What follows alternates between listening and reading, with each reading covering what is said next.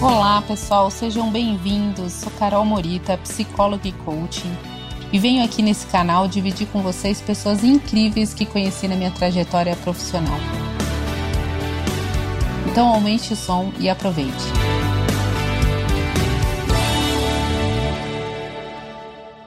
Olá, pessoal! Vamos começar mais um podcast Descubra o Seu Talento. E hoje, como todos os meus convidados são escolhidos a dedo, em especial nós temos aqui a Susan, que vai contar um pouquinho da história dela. Se apresenta, Susan, aí pra galera. Meu nome é Susan, eu sou chefe fundadora da Momon Veggies uma empresa de refeições e pratos que tem aquele tom de comidinha caseira, mas aí tem o meu toque de chefe e a gente vende hoje congelada e distribui em São Paulo. E é um negócio assim, eu às vezes chamo de startup, às vezes eu acho, né, a gente tá nesse nesse em cima do muro ainda. Já tô há três anos já com a Momon. Três é, anos já tem. É, mas legal. eu entendo assim como muito um começo, como eu tive um outro trabalho, trabalhei no meio corporativo. Então antes. você vai contar tudo pra é, gente. Então, para mim, a gente tá muito assim ainda no começo, ainda, muito numa descoberta, erro e acerto. Entendi. Então vamos lá, Susan. Agora eu quero saber tudo sobre você, porque assim, a gente olha empreendedora, aí já olha postando, feliz, um, um, uma delícia, né? Um sucesso total da Momon. Aí fala, quando eu olho, eu falo, e a história que tá por trás, né, desse empreendedorismo? Como é que começou, né? O que que você. Eu sempre começo perguntando o que que você fez de formação, por quê? Porque tem uma galera jovem que fica muito presa nisso, quer dizer, ah, como é que eu chego para ter sucesso? O que que eu faço, né? Como é que foi essa sua trajetória para chegar hoje na Momon como ela tá? Eu nasci em São Paulo, mas eu fui bem cedo pro Mato Grosso do Sul, né, onde meu pai, de onde meu pai veio. E aí fiquei lá, vim para São Paulo de novo com 19 anos. E aí, enfim, estudei aqui, aí eu fiz faculdade de administração, com foco em comércio exterior. Meu pai me deixou aqui em São Paulo assim, ó, ó, eu vou fazer o caminho aqui para até a escola com você um dia. E meu, eu morava na Coab 1, com a minha avó e o cursinho ficava no. Era o ângulo Tamandaré, então ficava na Liberdade. Então, imagina, o meu pai me fez o caminho comigo no primeiro dia, todos os outros dias, durante os três próximos meses, eu chorei. Porque assim. Falou, se vira, estação em São da Paulo. Sé, em São Paulo, assim, você levantava o braço, assim, no horário que eu ia, você não abaixava de novo. Então, eu da roça, assim, 18 anos, da roça, caipira. E aí começou assim. E Então, a você queria vir para São Paulo fazer faculdade? Tinha esse sonho? Como é que era? Eu te- na verdade, eu ganhei uma bolsa escolar e aí eu vim pra cá com uma bolsa. Eu estudei, né? Assim, a- eu sempre fui boa aluna, então sempre tive essas oportunidades de estudar em ótimos lugares por causa das bolsas, né? Tá, De estudo e, e aí tudo. você veio para São Paulo, então, e aí começou a vida, administração. E aí, administração em comércio exterior, e aí eu trabalhei com isso. Eu vendi frete internacional por 11 anos. Fiz outras coisas operacionais ligadas ao frete, né? E transporte internacional também. Que legal. E aí, uma hora, Carol, assim, eu tive um problema de saúde, comecei a frequentar uma. Aí, é uma médica que ela era uma ortomolecular, e aí ela fez um detox em mim. Ela falou: putz, a gente vai ter que fazer um reset aqui no seu organismo. E aí, durante três meses, a sua alimentação vai ser vegana. Falei, putz, alimentação vegana, assim, todo final de semana eu queria comer no barbacoa, churrasco. É, você comia Mato Grosso, né? Você Mato falou, Grosso do imagina, é, Sul. você tinha churrasco direto ali. Nossa, cê- eu falei, gente, o que, que eu faço agora da vida? E aí comecei a, putz, uma indicação médica, falei, vamos lá. E aí no meio Você dessa. respeitou, você foi Respe- boazinha, porque eu não respeito muito, nem as médicas. Você acredita? eu respeitei a médica, porque foi um. Eu tive um indicador sério, assim, de saúde. Entendi. E aí falei, bom, vamos lá. E aí, tava numa época super estressante, assim, né, do trabalho. Eu trabalhava muito, eu trabalhava com venda, com os agentes na origem. Então, você trabalha em outro idioma, assim, é um outro fuso horário. Então, era uma. Ah, é bem E estressante. aí, no meio disso tudo, eu fui viajar de férias. E aí, fui, fui viajar fui pra Califórnia. E aí, cheguei lá, a comida vegetariana lá, assim, era um negócio. Falei, pu- eu falei, não falta nada aqui pra mim. Tá. Ah, tinha muito lá. Muito. Ah, que aqui no aí- Brasil ainda não era. Lá não... voltei, é, voltei pro Brasil, falei, tá bom, agora vamos lá, vamos comprar aqui essas coisas. Não tinha, tinha nada. Aí eu, aí eu falei, nossa, talvez E eu quando tenha... era isso? Só pra ter uma noção de tempo. É, a assim. gente tá falando de. Eu sou vegetariana há uns oito anos. Então a gente tá falando, vai, isso, de uns oito anos atrás. E você foi de alimentação normal pra. Pra vegetarianismo estrito. Eu fui dormir comendo, comendo pizza de pepperoni, acordei sem queijo, sem ovo, sem manteiga, vegetarianismo estrito. Qual que é a diferença? Assim, agora para mim, eu imagino que outras pessoas. Qual que é a diferença entre o vegetariano e o vegano? vegano? Na verdade, o vegetariano, ele come só vegetais. O ovo lacto vegetariano come ovos e leite. Tá. Além dos vegetais. O vegano, além de não comer ovos e leite, como vegetariano, ele ainda toma uma postura política. Então, ele não veste nada que tenha couro, ele ah, não usa entendi. nenhum produto que teste em animais, nada que envolva o que eles chamam de exploração animal. Ah, entendi. Então, Agora o vegano, claro. o vegano ele tem um contexto mais politizado e o vegetariano tem um, tem um contexto mais alimentar. Não que a alimentação não, não seja política, porque é, né? É, com é, certeza. Sempre é. Mas o vegano, ele tem esse, essa coisa mais holística. Entendi. E aí, como é que você começou? Você entrou aqui, chegou aqui, saiu da Califórnia, chegou aqui no Brasil, falou: pronto, não tem comida, eu vou. Aí fiquei assim, desanimadíssima. aí comecei a, a fazer uns cursos, cursos até online na época. E aí depois dei um jeito. E aí tive uma nova oportunidade de fazer um curso lá fora, também de gastronomia, ligado à alimentação vegetariana. E aí eu comecei a estudar, só que eu ainda trabalhava no frete. Mas você já gostava de fazer comida, gastronomia ou não? Era um hobby? Ou Tem, você nem era tinha... um hobby. Tá. Era. Todos os dias, assim, aquela que chega cansada do trabalho. E aí, na, na época eu até era casada, eu chegava cansada do trabalho, ainda ia lá, cozinhava, fazia o prato, montava. Ah, você sempre, você sempre, sempre teve esse talento ali de alguma maneira. Eu sempre gostei, é, ah. de fazer. E aí, quando eu cheguei aqui e vi que não tinha essas comidas, eu falei, aqui, aqui eu posso ter uma oportunidade. De, de aí... business mesmo. Você já aí, pensou na hora ou pensei. não? Pensei. Tá. E aí eu fui estressando a ideia. Fui lapidando essa ideia ao longo de três anos. Junto com a empresa que você tava. Só a ideia. Só a ideia. Comecei a desenhar, fiz uns cursos de empreendedorismo. Fiz um curso aqui no Brasil super legal também, de empreendedorismo na área de gastronomia. E aí, durante três anos, eu já tava pensando em sair. Só que cadê a uhum. coragem? É, então, isso é legal, porque a gente vê muito isso, essa transição, né? Eu mesmo tô passando por isso, né? De você ter a coragem, né? Você, é muito difícil você ter essa coragem, né? Eu, eu, de alguma maneira, fui encorajada a. Já tinha o plano, tinha tudo, mas ter o plano ajuda bastante. Né? Ajuda! Né?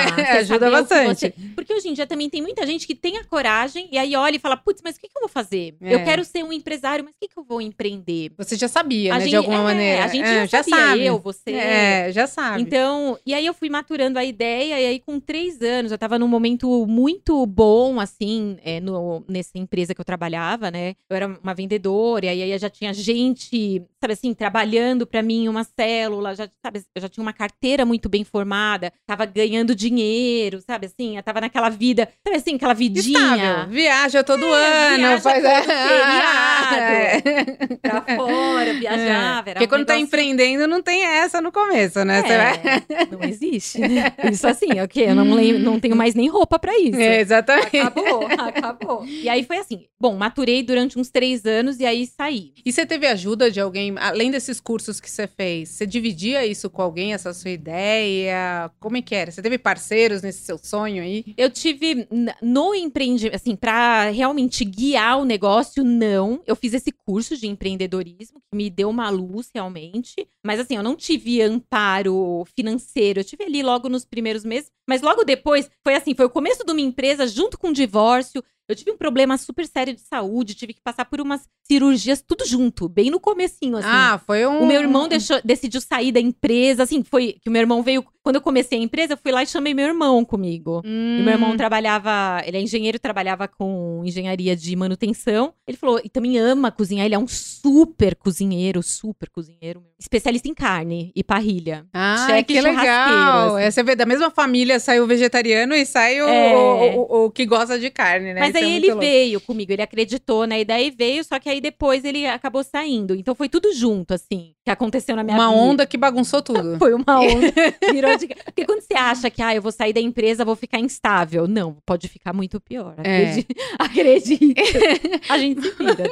Mas e aí? A gente se vira como? Como é que foi esse renascimento? Porque eu acho que é legal falar isso, né? Tem o tombo da vida normal. E aí, como é que você, como é que você fez para ter esse respiro e voltar e colocar em prática esse seu plano B, né? Que, quer dizer, esse seu plano que você tinha ali desenhado? Nossa, Carol, sabe o que acontece? Assim, quando você tá focado em fazer uma coisa que você acredita, eu sempre perguntava para as pessoas em volta, pro meu pai, para essa minha mentora que eu tive desse curso, eu sempre perguntava: "Olha, eu tô sendo cabeça dura? Fala para mim, sabe? Fala, você sabe que eu aguento ouvir. Eu tô sendo cabeça, se eu for cabeça, eu sempre deixei essa porta. Se você olhar para mim e ver que eu tô sendo cabeça dura, me fala. Eu acho que é muito importante a gente dar essa abertura para pessoas que a gente confia. É, porque você tem que saber a linha entre a, o, o, empreender e, e, se jogar e o quanto que você tá sendo teimosa ali é. para bater numa tecla e você tá caindo, todo mundo vê e você não tá conseguindo enxergar, né? A diferença que você comentou, que eu ouvi você comentando, é entre resiliência e teimosia. Exatamente. Tem uma diferença e ela não é uma pequena diferença, ela é um abismo de diferença. Só que aí você tem que estar tá atento e você tem que estar tá olhando para isso de uma forma sistemática e não de uma forma apaixonada. E quando você empreende, você é de certa forma muito apaixonado. É. é tem que ser, né? Eu acho que de alguma ser. maneira. Eu acho que tem que ser. Se você não for, não sustenta. Não sustenta. Mas é isso que eu acho legal, é, é Susan, que você trouxe, de você ter pessoa, outros olhares além do seu. E você né? abrir. E você abrir para essas pessoas falarem. Então, assim, eu falo que é muito difícil a gente olhar nossos próprios defeitos, porque a gente tem um limite. Nosso cérebro, ele tem um mecanismo de defesa. Ele não deixa a gente conseguir ver, é. porque ele nos protege. Ele protege. Então, Nossa, isso, isso é psicologicamente isso. comprovado. É, é, psicolo... é, é um mecanismo de defesa. É um mecanismo de defesa. Quer dizer,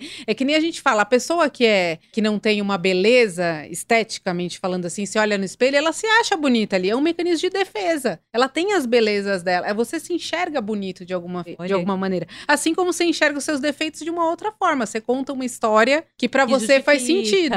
Então, você precisa ter alguém que você confie e alguém que te traga esse, esse espelho, né? Pra dizer, olha, não Sim. tá indo demais, né? E isso é muito importante. Isso é o que acontece na terapia, isso é o que acontece no coaching. Por isso que a gente fala que a relação, ela é muito importante para você se desenvolver. É muito difícil você se desenvolver sozinho. É como se você comprasse a hora de um pai super experiente, é, né? Porque, porque tem, gente, tem gente que tem um pai empresário, um pai que já viveu isso, mas no, a nossa geração, assim, eu acredito que você seja igual a minha, a gente tem os pais, putz, nossos pais tiveram um emprego, carteira assinada. Não foram todos que empreenderam. Então, é a mesma coisa de você ter um pai experiente com um olhar. Exatamente. Você tem analítico. um pai, você tem um amigo, você tem uma pessoa com um olhar diferente que não tá enxergando. Né? Analisando, né? né? E deixar essa abertura pra pessoa. Porque a gente vive uma fase onde a gente anda muito sensível. Então, é tudo para ser falado tem que ser falado com alguns parênteses. Algum... Eu tenho essa característica entre as minhas amigas, elas já sabem. Se elas não quiserem ouvir, não perguntar. então porque, são muito parecidas, porque eu sou igual. mas assim, mas é, o, o, seu grupo, quem te ama, já conhece. Já conhece. Então, tem coisa que eu vou perguntar para aquela ali. Às vezes, se eu quiser ouvir uma real, pode vir, que eu vou falar. A gente é bem parecida, porque a, a minha irmã, minhas irmãs sempre falam, né? Da briga que eu tenho o talento de enfiar o dedo na ferida, bem você vai lá e faz pau, né? Eu falo, é. hoje em é. dia eu já, já penso, porque às vezes precisa mesmo, precisa, né? Tem precisa. a parte boa de ser assim tem a parte ruim. É claro. A, né? a, a, parte ruim também vem naquela coisa de você sempre é a pessoa que fala, dificilmente alguém vem falar para você. É. Quando também. você é o muro do negócio, né? As pessoas não olham para você. Você tem que dar essa abertura, né? É, será que ela precisa de ajuda? Não, e afasta também. Eu acho que, como tudo na vida, você tem que achar a medida certa, né? Mas é uma característica que, que a gente tem, né? É. Parecida. Então, eu acho que isso é bom. E eu acho que muitos empreendedores que são apaixonados acabam tendo essa característica, né? Eu já conversei com vários aqui empreendedores, né? Minha mãe é empreendedora, começou lá atrás na, na empresa dela. E você tem uma teimosia ali. Eu brinco, é um lado ariano. Não sei se é ariano, mas. gêmeos, gêmeos também.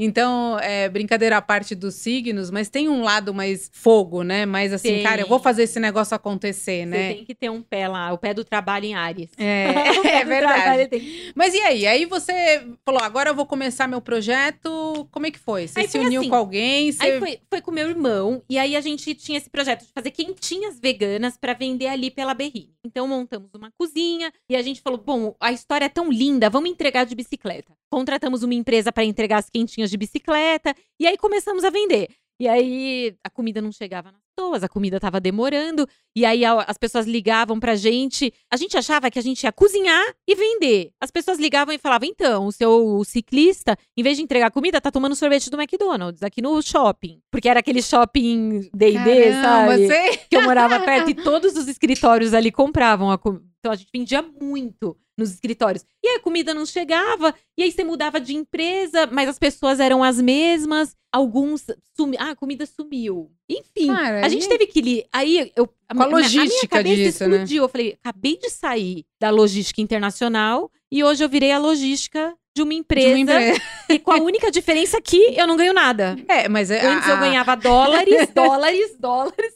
E agora eu não ganho Bom, mas pensa que você tinha o conhecimento de logística que já ajudava, né? Nossa senhora, caos na minha Hum, vida. é. Aí foi assim, aí depois o meu irmão saiu e eu passei uns seis meses assim sem trabalhar, não consegui, não consegui trabalhar, eu tive um problema de saúde. Ai, que Aí legal. E você mesmo entregava ou continuava usando essa mesma empresa aí? Pois não, aí eu entregava. Ah, entendi. Aí Fazia o entregava. pacote completo. Fazia tudo, pegava um carro emprestado, assim, alugava uma É a verdadeira startup. Você faz do começo ao fim. Pegava, vendia os kits, produzia e aí entregava. entregava. E aí depois esse, esse modelo também não funcionou, as emba... tudo dá errado. A embalagem dá errado, o pacote dá errado. Aí você, aí você começa a ter muito pedido, o negócio vira um problema, porque você é tão novo no negócio. Se você é uma ah, pessoa você começa a crescer daquele boom, você não consegue dar vazão. Hoje eu já olharia pra isso e falar, falaria, putz, champanhe problem, né? É, Tá tudo bem, Tá eu tô vendendo ótimo. muito. Naquela época, tô vendendo, não consigo cozinhar, não consigo atender. Essa cozinha aqui não vai. Então, tudo virou um problema. E aí eu cheguei no formato congelado. Então, a gente produz um cardápio sazonal, de acordo com ingredientes orgânicos, que também é um negócio que eu vou ter que rever, porque não é escalável. É. E hoje a gente produz, congela e a gente entrega em determinados dias da semana. Então virou um negócio mais sistematizado, a gente consegue trabalhar com um pequeno estoque, as Uhum. embalagens não chegam danificadas porque o produto é ultra congelado. Sabe assim, tem um... E você tem parceiros, imagino, de embalagem, de coisa. Você foi construindo isso Fui ao longo. construindo ao longo dos anos. Eu tenho uma sócia nova que há mais de um ano, né? ela- a gente tá juntas. é, quase dois anos a gente já tá juntas. Ela entendeu esse formato, ela me ajudou a chegar nesse formato de Ah, negócio. tá. Então, juntas, a gente tirou a cozinha de São Paulo, que a gente tinha custos altíssimos pra entregar Imagino, Agora congelado. deve ser muito. Agora na pandemia deve ter explodido essas cozinhas de aluguel. É, imagino imagina. E aí a gente moveu, a gente montou uma cozinha em Guarulhos, onde a gente consegue ter um centro de distribuição maior, um centro, uma, um centro de armazenamento maior, por um preço assim, nem se compara. Com de São Paulo. Mais barato. E você continua cozinhando? Como é que é essa sua paixão? Ou, ou você tá com hobby ou ainda tá com a mão na cozinha É. lá em Guarulhos? Como é que é? Ou você faz meio a meio? Como é que cozi- funciona eu hoje? cozinho os pratos de teste. Então, eu cozinho os pratos de teste, peso, monto as fichas técnicas às vezes. Às vezes, eu passo a receita pra chefe lá da cozinha. E aí, ela faz o teste, ela manda pra mim, eu provo, aprovo, faço pequenas alterações. E hoje, hoje eu não consigo mais ir pra cozinha. Assim, há Entendi. meses, meses. Porque eu, eu já tô, eu tô, to- a empresa ainda é pequena, super pequena, e eu tô tomada pelas atividades administrativas. Então eu compro, eu vendo, eu faço as mídias, eu faço as redes sociais. É, como é, É. que é esse contato com, direto com, com o cliente ali, É, né? o- Você que faz o isso contato hoje. direto com o cliente, quem, fa- quem faz não sou eu mais, porque também é uma demanda alta. Mas eu vai, por exemplo, eu gostaria de fazer. Porque as pessoas que compram a Momon, elas vêm do meu Instagram. E eu, eu percebo que às vezes, sabe, eu, eu falo, puxa, seria incrível poder Você fazer acaba esse- perdendo essa conexão, né? É, eu queria vezes. muito fazer assim esse atendimento, mas hoje a gente tem que lidar com algumas frustrações. Eu já entendi que não é possível eu fazer. É. Se eu fizer isso, eu vou deixar de entregar pratos novos para o meu cliente. Eu vou deixar de fazer um afago que para ele seria mais, seria bem melhor É, do que eu entendi. atender ele lá no saque. É, é, é a dor do crescimento ali É. da, da grande empresa, E né? Do existe. startup, né? Ela existe, né? Existe Você tem- muito, assim, e você tem que se desapegar de- dessas coisas. Mas eu gostaria ainda de cozinhar às vezes, gostaria de fazer algumas não faz parte da minha realidade. Então, Então, mas, mas isso é um ponto importante pra gente dizer assim, que a pessoa que acha seu talento, tá trabalhando no que gosta, é feliz, etc., muitas vezes ela tem que abrir mão pro crescimento do negócio de fazer só o que gosta, né? É, e como tudo na vida, a gente aprende a se apaixonar por outras coisas. É verdade. O que, Ué. que você se apaixonou aí, né? Que você aprendeu? De- Tem alguma eu- coisa que você gosta hoje que você me- fala, nossa, não imaginei que eu ia gostar disso. Eu me apaixonei pelo planejamento do meu negócio, um olhar sobre aonde, sobre aonde eu posso chegar, um olhar sobre o que mais eu posso fazer. Eu me apaixonei por fazer parcerias. Sabe assim, a gente teve uma conversa antes dessa, É. né, na semana passada, e pra mim é é ganha-ganha. Ganha, ganha. Sabe assim, quando você apresenta um negócio pra mim, eu troco com você. Então, nó- tudo na nossa vida. A gente A gente- aprende, né? A gente vai aprendendo. Você toma um pé na bunda, você faz o quê? Você aprende a se apaixonar de novo. Você vai chorar a vida inteira. É meio que. Exatamente. É, a gente tem que pensar, boa, Suzana, uma boa associação. No trabalho é a mesma coisa, É a mesma né? Você vai, vai- vai ficar chorando? São as Vira novas outra paixões. coisa, novas habilidades, novas paixões. Não É. necessariamente é a mesma E coisa. o desapego na hora E o certa. desapego, o Porque você acha que é desapego. fácil sair lá da minha cozinha, deixar lá, tudo bem, que é lógico que você deixa na mão de alguém que você, confia, que você... Mas ainda assim, né? É, tem uma paixão, aquela coisa, né, de você estar lá fazendo e etc e tem tal. muito. E você, por exemplo, na sua, vamos dizer assim, na sua vida pessoal, você cozinha para as pessoas? Eu cozinho o tempo todo pras pessoas. É no mesmo? meu dia a dia, eu cozinho pra mim mesma, quase todos os dias. É porque a Momon, como tá sempre lançando pratos novos e realmente eu gosto da comida, eu acabo comendo bastante a comida da Momon. Ah, que legal. no dia a dia ainda. Mas mesmo assim, finais de semana, eu cozinho jantar, eu sempre faço uma sopa. São comidas mais simples. São as comidas que eu passo lá no Instagram. Aqui, uma receita com até cinco ingredientes. Uma receita com até sete ingredientes. Que é a comida que eu faço mesmo no meu dia a dia. Não, então, é um amor, assim, que eu tenho por cozinhar. E eu continuo cozinhando. Não, e é legal que você faz bolo. É, é, sabe o que eu acho legal do seu canal? Falando agora como cliente aqui, né? Quando a gente vai pra um lado mais vegano, é uma coisa muito fit, né? Tipo, ah, você tem que ser. E uma coisa que eu achei ótima no Momon, que é bem servido. Comidona. É comida, você não vai passar fome. Não. Então, é, é- eu acho que desa- desassocia é uma, é uma, vamos dizer assim, uma comida saudável, mas sem ser aquela coisa de querer ficar magra e etc É. e tal. É uma comida saudável para você comer bem. É. E não para você ser aquela garota fit, sabe? Tipo, E, é- e é bem o- a questão do equilíbrio. o equilíbrio, Porque, isso. né, a gente entrou numa onda que você precisa ser vegano, ser low carb, aí também não pode ter gordura e não pode ter amendoim. Uhum. E olha, se tiver soja, assim, eu prefiro que não tenha soja. Com os hormônios, aí não sei o que, você, não pouco, sabe assim, eu falo, cara, quê, né? eu me recuso, é igual, às vezes eu cozinho pras pessoas e a pessoa fala, tem um pouco de azeite a mais aí, né, nessa receita. Gordura dá sabor. É. Ah, tem um pouquinho de toda a minha comida, não na Momon, mas a minha comida, se eu cozinhar pra você um dia, você vai ver. Ela tem um tom a mais de sal. Ela tem. A comida tem que ter sal. Ah, é uma delícia. Sabe, a Gente, a, comida tem- de banana, tô falando, a muqueca de banana. Aquela moqueca, nossa, essa receita é boa, menina, Uhum. é boa. Muito Mas é, boa. é a- essa é a receita mais vendida, é, a- é o prato mais vendido, desde que era quentinha, depois foi pro kit, agora é congelado. A moqueca é assim. Ela é, continuou. É, continuou. É Num- tipo o Big Mac do McDonald's. É isso, é isso. Ele é meu Big Mac. A moqueca de banana é o meu Big Mac. Sempre continua aí. É. E agora me conta, porque eu sei que você foi pra Belém, você fez esses cursos e etc. Vou chegar em Belém, porque minha família é de Belém, por isso que a gente acabou descobrindo essa conexão, né? O quanto o Brasil é rico nessa questão de sabores, né? E aí o quanto hoje em dia, eh, você falou da Califórnia que lá você tinha muita coisa, hoje aqui eu imagino que no Brasil você já consegue encontrar, né? Ou não? Ou no Muito. norte, como é que, que Assim, tá hoje? Se a gente for falar de insumo para produção, você faz, você faz escola lá nos Estados Unidos, os professores, se você tiver noção básica de gastronomia, você já é melhor que qualquer professor lá. O Uhum. cara vai ter técnica, mas o que a gente tem de repertório aqui. de ali- alimentíssimo. Alimento, é. o que pode transformar uma banana prata? A casca dela você faz carne seca, com ela você faz marinada, com a parte branca você. Sabe assim, a, a gente tem um desdobramento de.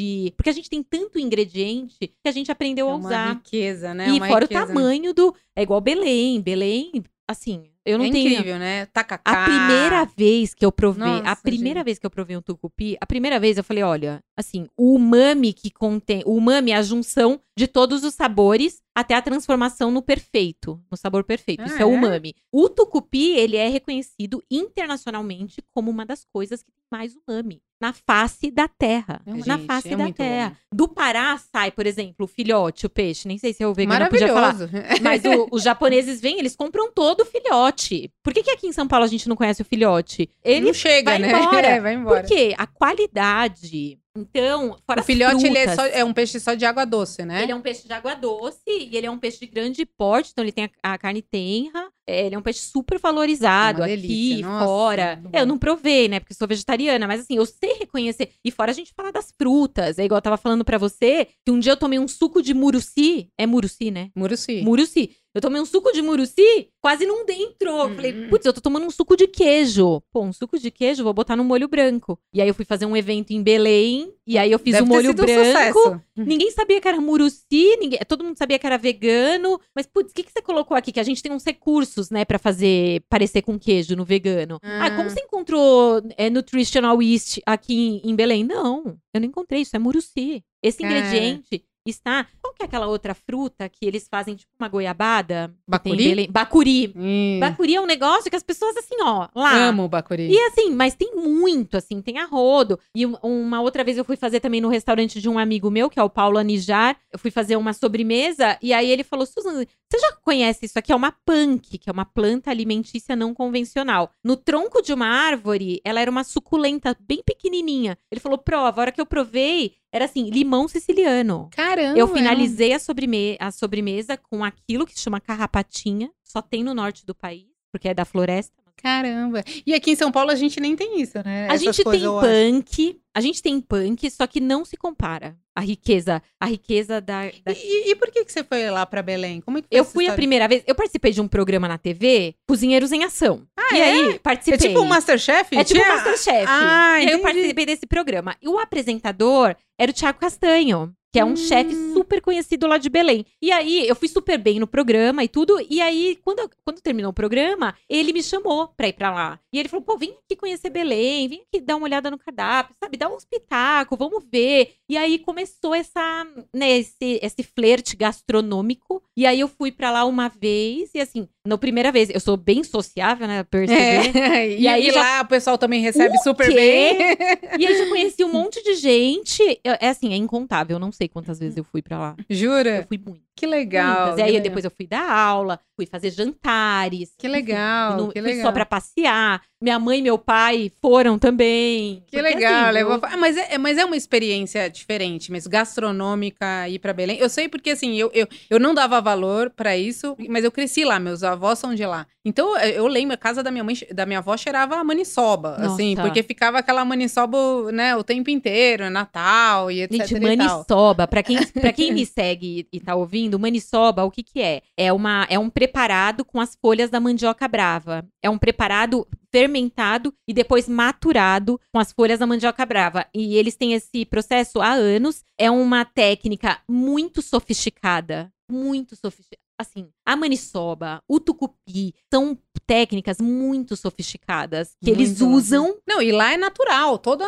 ma- não sei, pelo menos eu vejo minha avó, era uma coisa natural, não tinha noção de que Não, eu era tão enlouqueci. assim. É igual o kimchi dos coreanos. A primeira vez que eu provei, eu falei, gente, tá tudo aqui. O que, que tá acontecendo? A minha cabeça explode, assim. Eu falo, como que isso acontece há séculos? Ninguém sabe. Ninguém sabe, ninguém aproveita isso, né? Não, realmente, o tucupi, eu, eu sinto mais isso. A maniçoba eu gosto bastante, mas o tucupi, tudo que Não você coloca existe. com o tucupi é bom. No, o tucupi, ele não existe. Ele é, ele é muito bom, muito o bom. pato é não um teve- prato chique. É, é uma experiência. O pato É uma experiência. É, é no, no Dia dos Pais, minha mãe sempre pede pato no tucupi, minha tia manda, é uma maravilha lá em casa. Todo que mundo se delicia. Muito bom É. te chamar. A próxima... É, eu vou comer só o tucupi, que eu não como pato, né? É, você não comeu eu sou uma pato. sem Mas graça. e aí, não como como. faz a vegana? Você, você coloca o quê, por exemplo, com tucupi? Agora, porque Tu- camarão também vegano não come. Não como, vegano. É, não como. Vegetariano, né? Você É. você é, vegetariano Eu ou... sou, eu Você sou é vegetariana? estrita, assim. Estrita, é, tá. eu não como os- o ovo, essas coisas assim, eu não como. Tá. É, vai, por exemplo, tacacá, que tem o camarãozinho seco. Eu posso tomar o tacacá, só tirar o camarãozinho seco. Ah, tá. Entendi. Né, o tacacá também, pra quem não sabe, é o caldo do tucupi com um pouco de goma. E aí é essa perfeição depois Uma da chuva. maravilha. Depois É, da chuva. eu sou muito de Belém.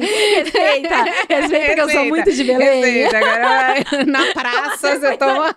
Depois da chuva na cuia. É, fala aí, você tem uma cuia de tacacá na sua casa? Eu que aí eu tenho- peço eu tacacá, eu- a gente precisa eu da cuia. tenho uma cuia de tacacá, óbvio que eu tenho. O quê? Nossa senhora, É. apaixonada por Belém sou eu. Não, muito bom. Então a gente ainda vai junto lá. Vamos, vamos. tomar um sorvete. sorvete, comer lá, imagine ir nos restaurantes. Olha que eu bom. cobro, as pessoas sempre se arrependem de me chamar pras coisas. Não, pode eu vou, cobrar, eu eu adoro. que vai no negócio. Eu falei, então, você não Tios, tias que estão ouvindo, aguarda aí um lugar que a gente vai chegar uma Nossa, hora quando passar a pandemia. paredes, de Ai, que bom.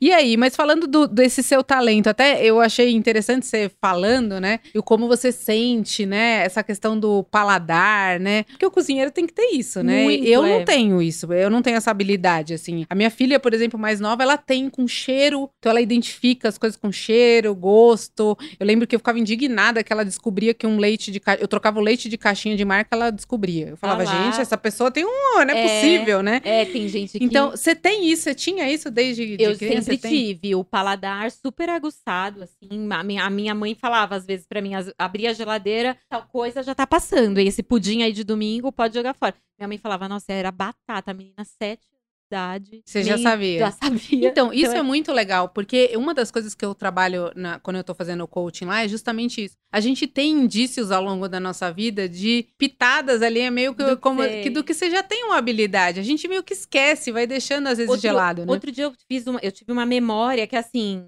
e até o meu pai falou, eu tive uma memória não, meu pai retomou isso e aí eu parei pra pensar, falei, nossa, é verdade. Meu pai falou, com seis ou sete anos, você já era o que você é hoje. Trejeitos eram os mesmos, o seu jeito, às vezes, sempre macia, macia. Um dos meus irmãos fala pra mim, você é passiva-agressiva. que você fala tudo macio, mas vai lá e fala. Me fala. É, e aí essa coisa, ele, falou, e é realmente verdade. É assim, verdade, a gente já tem indícios, né? Eu brinco que agora eu sempre quis trabalhar com pessoas, mas tinha duas coisas que eu fazia quando eu era criança bastante. Entrevistas. Eu tenho, meu pai, quando comprou a primeira filmadora, eu ficava. Ô, você aqui, conta a sua história. Tal. Era Entrevista. entrevista, que é o que eu tô fazendo aqui Que agora. legal, é. E, e teatro. Eu escrevia peça. E eu fazia os amiguinhos. eu Roteirista. era, é, eu escrevia peça de teatro, tal. Eu fazia muito isso quando era pequena. Então. Então eu sempre tive um lado meio artístico, comunicação e etc e tal. Então eu tô juntando hoje esses dois mundos, né? É, a comunicação é a engraçada, gente né? olhar pra isso, né? Porque você já era, seis, sete anos. É claro que a gente lá melhora, lá Evolui. muda, evolui. Mas aquela ba o básico ali é engra... Meu pai fala, eu Entendo. olho pra você hoje e eu vejo você assim, como você era, pequena. É, fazendo- é, você tá inteira, né? É. E aí eu acho que você acha que quando a pessoa tá inteira, sendo assim, o- é, exercendo o talento dela, aquilo que ela tem pro mundo, você acha que tem mais chance do negócio prosperar? eu acho que a autenticidade é sim muito, assim, muito importante. Eu acho que se você é realmente fiel, vai, por exemplo, não adianta eu, você, a gente ama falar, ama se comunicar, você tem uma oportunidade de, de ter uma super fábrica de parafuso. Entendeu? Assim, então sim, eu acho que quem a gente é, se a gente assume isso, consegue ter a sorte, a oportunidade de conectar quem a gente é com o que a gente quer fazer, eu acho que sem qualquer dúvida, a gente tem mais chance sim de É. dar certo e de prosperar. Não, e aí entra o que eu acho que a gente, pro futuro, e é o que eu venho promovendo aqui, que é essa questão do autoconhecimento. De você saber quem você de fato você é. Hoje, por exemplo, quando você olha a sua trajetória e olha a Susan que trabalhava ali em logística e olha a Susan de hoje, como é que é isso? Como é que você avalia, assim? Como é que foi aquele período e como é que é hoje a Susan? Mas assim, sabia que basicamente é a mesma coisa. É, basicamente é a mesma coisa. Lá, quando eu, eu penso, às vezes, e eu falo, putz, quando eu trabalhava lá, né, no meio corporativo e tudo, eu tinha uma carteira de clientes que eu administrava como um negócio meu. Ah, entendi. Você já tinha esse lado de comunicação, de, lidar com cliente, Na minha opinião, etc sim. O que muda na gente é a gente aprende quando você sai do corporativo. Então, e assim, você se conectar com isso da seguinte forma: hoje eu não tenho uma reunião das 14 às 15 e eu tô morrendo de sono. A gente aprende a fazer o nosso horário. Por que não dormir? Posso falar, Carol? Dois, daqui dois anos você ainda vai estar dormindo com peso na consciência. É, né? Uma hora. Vai Mas eu acho que é o autoconhecimento. Eu já entendi que dentro do meu limite, isso não cabe. É. Eu me sinto mal. O preço é, o preço é o alto. preço da culpa, né? Da angústia é, ma- é, não vale Aí as pena. pessoas falam, putz, supera isso, é uma vida nova. Então eu tô falando, é a mesma, sou a mesma pessoa fazendo uma coisa diferente. É a questão da autenticidade. Você é quem você é. É. Sabe assim, as grandes transformações acontecem na gente, só que no final, eu acho que você tem que ser fiel a quem você é. Se eu sou uma pessoa que não sou capaz de parar o meu dia pra, entendeu, assistir um filme no meio do dia, porque isso vai me matar de peso na consciência, experiência, Não aceitei. faça, aceita e não faça. É e quem faz, ok, tá tudo bem. E tá Muito. feliz. É. Inclusive um pouco, um pingo de inveja. tá é, não dá um pingo de inveja de quem é desprendido? Porque é uma cabeça, né, de quem foi É, batido ali no horário. Essa cabeça, mas é o que a gente é. é, é o que a gente é. Mas é, é o que eu falo, não tem regra, né? Não tem fórmula. É, Eu, eu, falo muita gente, às vezes a gente vê Instagram e coisa. Não, acorde 5 da manhã, eu faço. Eu falei, gente, se existisse manual e todo mundo saísse e tivesse sucesso do lado, ia ser muito fácil. Pronto. Não Ia. Cada É. um tem que fazer esse processo de se encontrar, achar os seus limites, quer dizer. Cada um tem seu próprio desafio ou não tem. Também, se você tá lá, trabalhando lá na sua empresa, no seu emprego estável, na sua vida estável, e isso é pra você, é pra você. E Sabe você tá assim, feliz com isso? Ok, né? É. Você tá feliz, realizado. Porque tá às bem. vezes a pessoa tá feliz e realizada, só que ela tá olhando as pessoas falarem tanto de tá ganhando dinheiro pros É. outros, toma a rédea da sua vida. Cara, essa aqui é a rédea da minha vida. Exatamente. assim, Cada um vezes. faz as escolhas que quer, né? É. E eu acho, tem que ser E feliz. empreender. Uma coisa que mudou muito pra mim quando eu empreendi foi o uso do dinheiro. Eu nunca fui desbanjar dinheiro. E quando eu comecei a empreender, eu falei, eu falei, eu vou ter uma restrição financeira agora. Por mais que eu nunca tenha sido desbanjar, eu vou ter uma restrição financeira. É engraçado como as coisas se encaixam, porque a sua, a- o seu brilho nos olhos, ele vem de um cliente novo. Você começa a ser alimentado, sabe assim? Você não é mais alimentado só por uma viagem cara, por uma bolsa Tem de uma cara. bolsa, Você um começa carro. a ser alimentado, putz, uma nova parceria aqui, eu consegui comprar esse lote de embalagens mais barato. Então, é- essa transformação, ela existe. A pessoa é a mesma, porque de qualquer forma, eu sou uma pessoa que eu preciso ser estimulada toda hora Toda no meu hora. trabalho. Então, a pessoa é a mesma. O estímulo é diferente. A Entendi. recompensa é diferente. Entendi, o estímulo e a recompensa. Boa, boa reflexão isso. Eu acho que o que muda é isso, né? E o que você falou, eu acho que é importante. Tem muita gente que acha que você também só vai ser feliz e, e descobrir seu talento, seu propósito e etc. empreendendo. E não é, Não. né? Não é todo mundo que tem esse apetite para isso. Não é. Tem gente que sim é feliz e tem o intraempreendedorismo, quer dizer, o cara tá empreendendo dentro ali do, da, da área que ele atende, do que ele faz O e que tá é feliz. possível. E tá super possível. É. Então, eu, eu acho que também tem um, um- tem que desmistificar isso daí. Eu né? acho muito. Porque as pessoas também acreditam, ah, então só quem empreende é que é feliz, que tem propósito. Não, não é isso. Tem muita gente feliz, com propósito, com direcionamento nas carreiras que escolheu e É isso. que seguiu. E ou que tá não seguindo. na, ou né? não na carreira, como mãe. Ou como Tem mãe. gente que você pega a isso. minha mãe, Exato, E tá feliz. E, É. e Não, mas- realizada. É, são três filhos, assim. Você pega a pessoa, meu, general, método, metodologia. Não pode tomar suco de saquinho porque não é saudável. Em 85. É, imagina. Sabe assim? Então é uma pessoa que você fala, algum talento existe? É. Sabe assim, hoje você olha as pessoas falarem sobre educação infantil e aí você olha e fala, minha mãe fazia tudo isso. É, mas lá é na roça. Você fala, como pode? Mas é. Então, bem sucedida dentro da área que ela Da área que escolheu. escolheu, exatamente. Mas isso é muito legal, Suzana, que a gente tá falando aqui, que é muito em linha com o que eu acredito no Descubra o Seu Talento e nos processos de coaching que eu atendo. É justamente assim, não tem regra, é a sua, é o seu valor, é as suas regras e você vai descobrir que esse caminho é, uma, é um processo. É um processo, processo, que não né? para. E não para, e não Não, para. é Porque a gente vai mudando, as nossas fases da vida vão, E mudar, mudando. mudar é desconfortável. Então a gente sofre, né? Aí você sai do emprego, você fala, putz, eu vou fazer isso, vou fazer aquilo, vou fazer aquilo. Amanhã o cara não entrega a comida que você fez. Sabe assim? Então, a mudança é um negócio que você assume que vai ser desconfortável. Acho que a primeira atitude madura que a gente pode ter é assumir isso. Você tá pronto pra passar por um ambiente, sabe, assim, cheio de pedra? Porque assim, se você não tiver, E qual que é a vantagem hoje que você vê de ser empreendedora? Feito, fazendo essa mudança, feito essa mudança, quando você coloca na balança, fala, cara, é, mas ser empreendedora tem, tem uma vantagem. Qual que é essa vantagem? O que, que você vê pra você? Eu vou, eu vou puxar para o lado do, de onde eu empreendo, porque eu empreendo na área de sustentabilidade e saúde. Então, para mim, cada prato. Os meus clientes hoje, eles comem carne. E eles compram a Momon. Todos os meus clientes comem carne, basicamente. Eu tenho poucos clientes. É verdade, lá em Veganos. casa. Você é uma. É. Poucos clientes veganos e vegetarianos. Então, pra mim, hoje, a beleza de empreender nisso é: cada vez que uma pessoa come uma comida da Momon, ela tá diminuindo o pedaço de carne que ela põe no prato ou até tirando. Porque tem gente que vai lá e abre um prato, come só o prato. Tem gente que precisa grelhar o frango e Entendi. comer junto.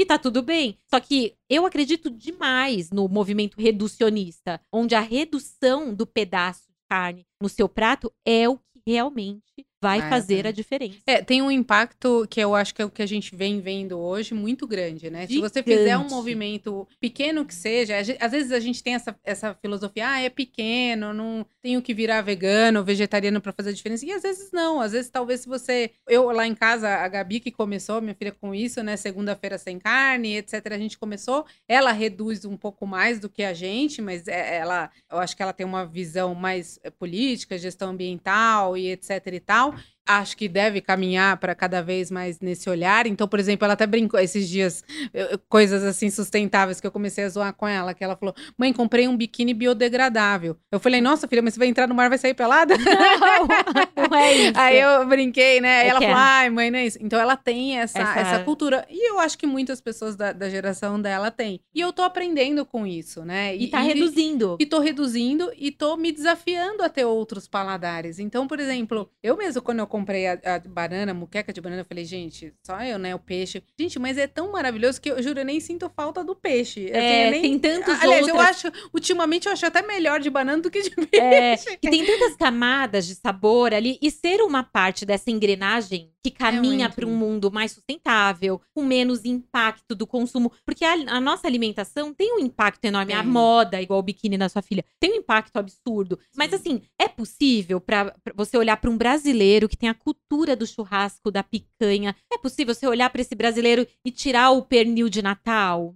Eu acho isso, eu acho isso cruel. Aí, aí às, às vezes a pessoa fala, poxa, mas é mais cruel o que acontece com o animal. Mas a gente tem que colocar na realidade. É, tem uma realidade, além de cultural, social, né? Social. É, não dá. E assim, e socialmente falando, hoje existe a coisa de você ter é, uma carne no prato e isso tá ligado a ter dinheiro ou não. É. E às vezes você pega uma mãe na periferia que não tem grana pra comprar um pedaço de carne e ela tá se sentindo humilhada por essa situação, quando na verdade ela não sabe, a gente não tem educação pra saber que um prato com arroz, feijão e abobrinha tem um aporte nutricional de fibras, de proteína, Tão muito mais quanto- importante do que o pedaço de carne que ela pode comprar. É, que eles Porque- falam da mistura, né? De porque ter se- lá a carne. A carne que ela compra é de baixíssima qualidade, o arroz com feijão tá muito à frente. Se a carne que ela compra é orgânica, green label, não tem é, é, antibiótico e tal, ela tá comendo uma fonte de proteína que vai bater de frente com a proteína vegetariana. Mas se ela tá comprando a carne commodity, ela não tá comendo bem. Mas ela não sabe, ela tá se sentindo mal, ela tá se sentindo, sabe, não tem dinheiro pra dar a mistura pros a meus filhos. É. Poxa, por que, que isso não chega nas pessoas? Então, pra mim, empreender nessa área tem muito a ver É, com eu essa. acho que, que dá um senso de, de realização, assim, até de impacto, de um legado que você vai deixar pro mundo, né? Que É. você tá deixando ali com o seu trabalho. É por isso que eu só não, eu não vendo só comida. Eu poderia me dedicar a vender só comida, mas não. Eu gosto de me dedicar a ter uma página onde eu mostro pras pessoas que elas podem sim fazer refeições sem carne de um jeito delicioso.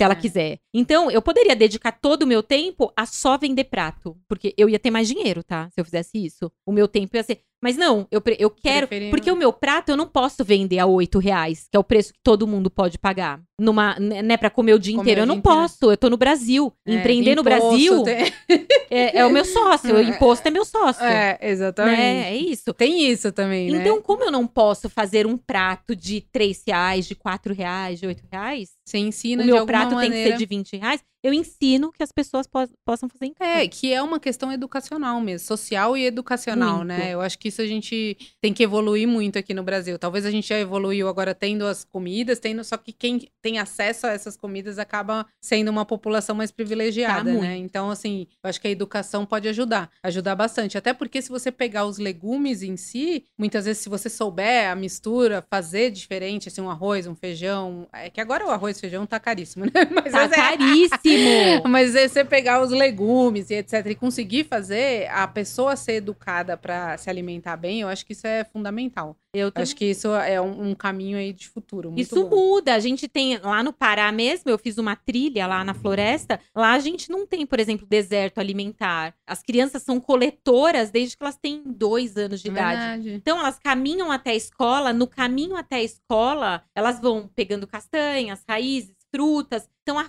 fome É. e a, a fome nas populações miseráveis, porque a gente mede a miséria de acordo com o pagamento diário, né? Então lá a fome não tá tão vinculada assim com a miséria. Não existe deserto. Aqui, aqui em São Paulo, existem os desertos alimentares. A pessoa tá a 20 quilômetros de um pé de alface. É Ela não encontra, ela só encontra miojo, salgadinho. Lá não existe, né? Então é, a coisa da educação, lá as crianças têm educação pra Lá, coletar. inclusive, eu, é, eu vi um estudo, porque eu tenho anemia, né? E aí, lá, eles não têm anemia por conta do açaí. Diz que Olha é isso. porque é tão rico em ferro que mesmo as pessoas, a população super carente. E é acessível. é acessível. E o açaí lá é puro, o açaí é um super antioxidante, o açaí é uma berry, né? É. Então, são as super frutas, né? Que é framboesas, mirtilos, né? São as frutas mais caras que tem, é, groselhas, né? Ai, Ai, eu que amo delícia. groselha fresca.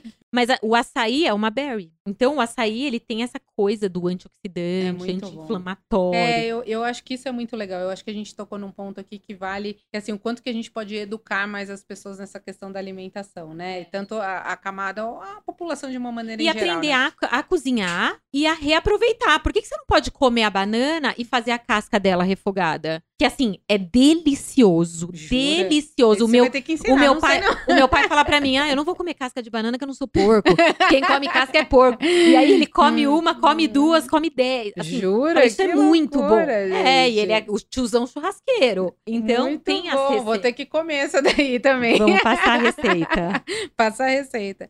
Mas que bom, Suzy. Eu, eu acho que assim, que, que legal que a gente tá aqui com uma empreendedora de sucesso. Não sabia da sua história de logística, que agora você ainda de alguma forma continua fazendo, mas agora com a sua paixão, com o seu talento, com a sua É. menina de sete anos, como seu pai falou. É, É, vindo é. à tona, né? tudo então, aqui. assim, isso é muito lindo de ver, assim, eu, eu gosto de, de enxergar quando as pessoas fizeram essa transformação, né? Conseguiram fazer essa transformação. Muito triste quando você olha uma pessoa mais velha, ao fim da vida, dizendo, puta, eu devia ter lá atrás tido coragem, né? As É. pessoas falam, tido coragem. É isso. Né? E, e coragem nada mais é do que agir com o coração. Então eu sempre falo para as pessoas, né? Olha, que coragem sim. é agir com o coração. Quando a gente age com o coração, quando a gente ouve aquela nossa criança interior ou aquilo que, que a gente veio para o mundo, porque eu acredito que cada um veio com, com um propósito, essa coisa ela, ela aparece. De É. alguma maneira vai aparecer. Eu, eu ainda brinco. No- até os 40 anos vai aparecer. Em algum momento ah, você vai ter a Olha. crise, que todo mundo fala que é a crise dos 40. A crise dos 40 é profissional, Carol? Muitas eu não vezes sabia, é gente. profissional ou pessoal, depende Tá. dos valores da pessoa. Ah, tá. Pode ser nas duas. Pode ser nas duas, profissional ou pessoal. Pode ser. A Ah, gente tá. fala é, que é do- pode vir dos 38 aos 42 anos. É uma crise Olha. de identidade que a gente chama na antroposofia. Ai, gente, será que ainda vou ter isso? Medo.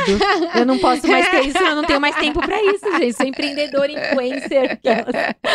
Você já passou a tempo. transformação? A gente tem muitas transformações É, na vida ai, ainda. Tem várias. De 7 em 7 anos, segundo a antroposofia, a gente vai se reinventando. É o CT, é setênio? É o.